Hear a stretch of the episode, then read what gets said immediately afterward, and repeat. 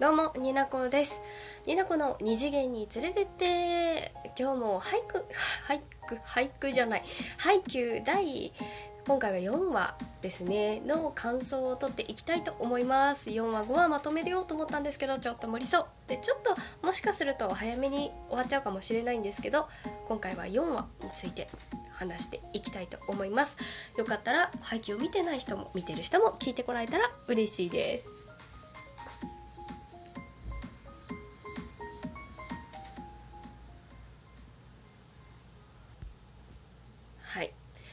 楽。しいと書いて楽楽をするってことってあんまりよろしくないイメージ。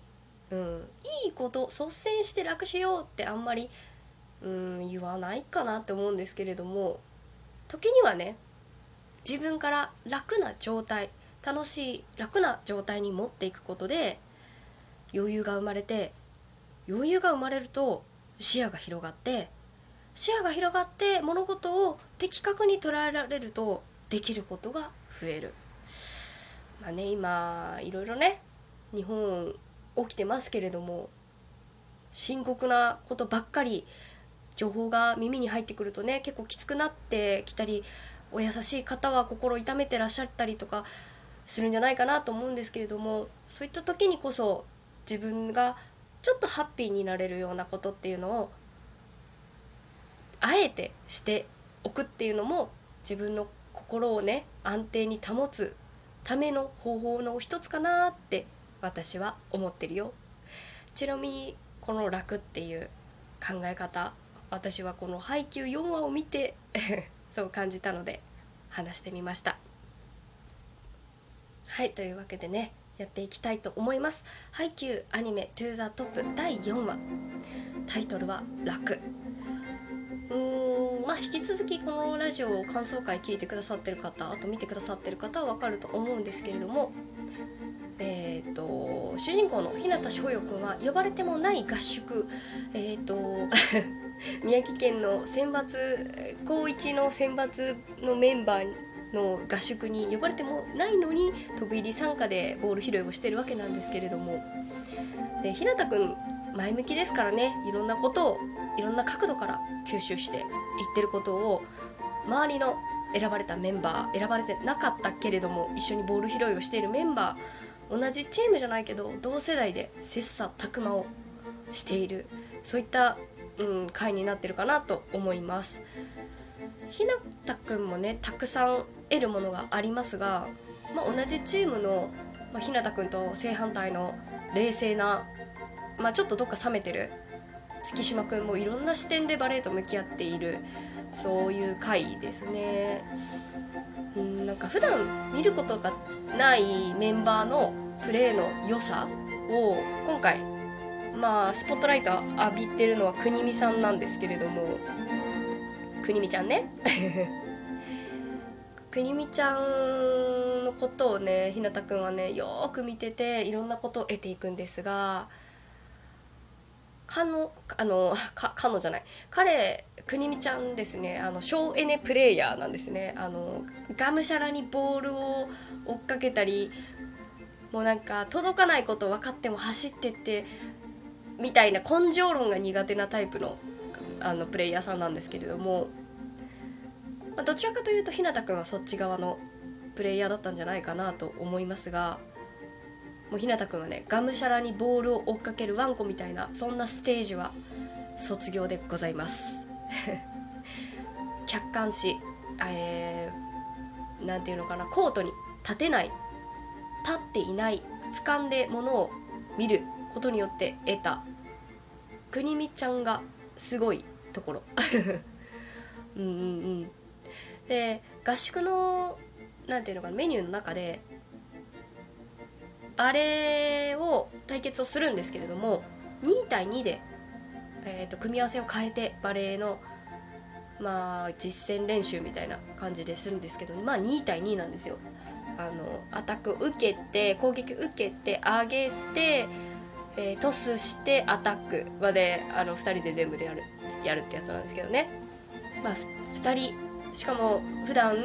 のと練習をしてるメンバーではないうん、メンツと組み合わせをすることによって自分が苦手なことを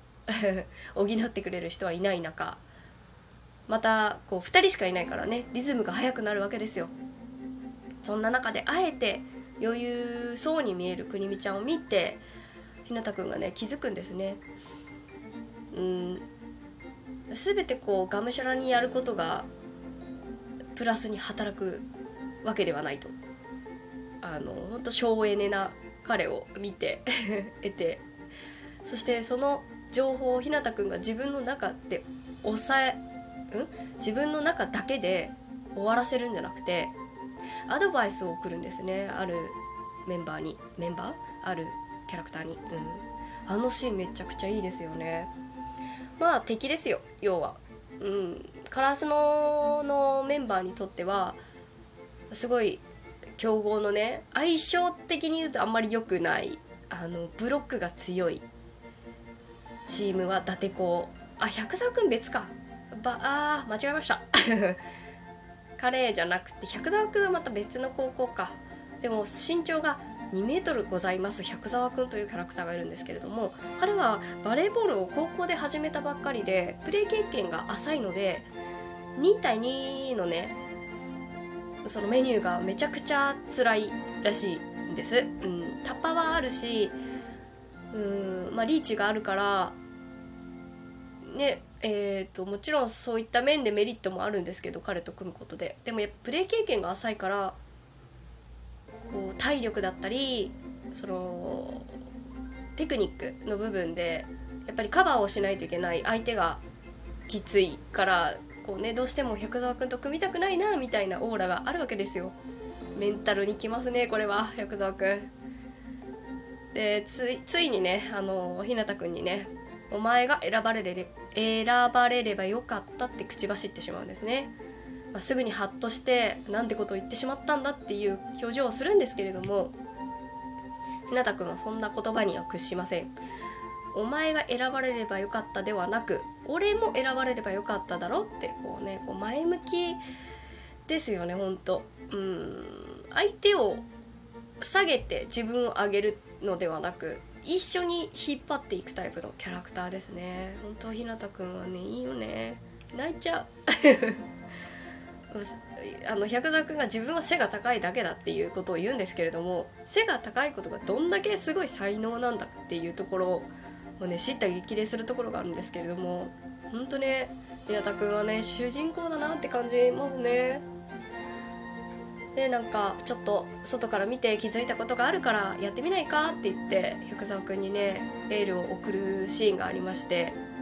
えー、まあアドバイスの内容としては最初のボール受けたボールを高くふわっと上げる。それだけでリズムが整うからいろいろできるよっていうのをアドバイスするんです。で百沢くんがそのまあね実際に2対2で戦ってる時に苦しそうな顔をした時にひなたくんが「楽してこうぜ百沢」ってエールを送るんですけどめっちゃ泣きもまあ泣くよね。まあ泣くよ。まあじゃ泣くよ。あんなさあんな泣くってまあアドバイスをなんでするんだって百沢くんがひなたくんに言ったところで翔陽くんはねだって強くなったお前と戦いたいって言うんですよ。もうルフィ味が強いな。もうすぐルフィに当てはめちゃうんですけど。こうなんだろう。うん。泣く？大丈夫？なんだろうなこう自分が強くなるじゃなくて周りも一緒に上に引っ張り上げるこのなんだろうメンタルの強さもそうだし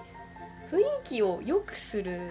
才能の持ち主っていいなって思うのです。そう。楽してこうぜ。ね。自分もね。まあアニメの中の話ではあるんですけれども普段の自分の生活にも言えることかなって思いますね。まあ、いろんなね人生送ってると、まあ、大変なこともいっぱいあるよ。むしろ苦しいことしかないよ。8割方苦しいよ人生は。でもこの2割のね2割かな。もう1割かなもしかしたら。そんな中自分が楽な状態どういったものが楽になるのかはそれぞれだと思いますが、うん、自分が楽になることで雰囲気がね職場だったり、うん、家族だったりねみんなが楽しい空気になることもあると思いますので平田君に「私も影響されて楽にしようぜ」ってたまに心の中で言っていこうと思います。まあそんなこんなでねそんな感想も抱きつつ一方くせ者揃いのあのユースメンバーと、えー、東京で合宿をしている影山くんなんですがまあね高レベルなバレエのところも見どころですね。あのこれ一気にあのアニメの内容っていうよりもこう裏側のところの話もするんですけどカモメ大のさ星海くんのアタックシーンのところ作画に勢いがあってめちゃくちゃ良かったなと思うんですけどあれ崩壊してるわけじゃないよね。そういう演出だよね。めちゃくちゃ良かったよね。それくらいの衝撃を感じるプレーっていう表現なんでしょうけど。まあ、そういうところもね是非まだ見てない方は見ていただけたらなと思っております。なんだかんだ喋っております。4はとっても良かったです。今暗いニュースが続くとね必要以上に深刻にことを考えがちですけれども楽しみとか楽してこうぜっていうことを忘れてはならないなって思ったそんなになこでした。最後まで聞いてくれてありがとうございました。また次回お会いしましょう。あちなみにちょっと3月の頭ちょっと忙しくなるから次の配信は来週1週間後ぐらいになるかなって思ってます。待たせてるかどうか知らないけどまた次回も聞いてね。になこでした。